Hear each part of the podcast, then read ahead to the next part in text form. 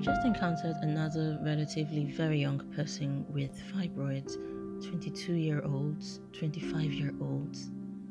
This used to be something reserved for much older women, right?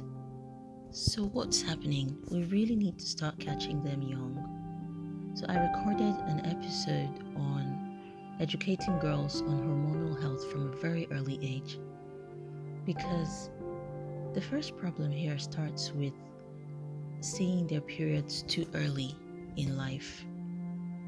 So we need to be informed. If you have a daughter around you, a young girl that lives with you, we need to start educating them on how to make sure that they have healthy cycles, healthy periods. In fact, if a child is on the right diet and the right vitamin, they're not going to see their periods too early.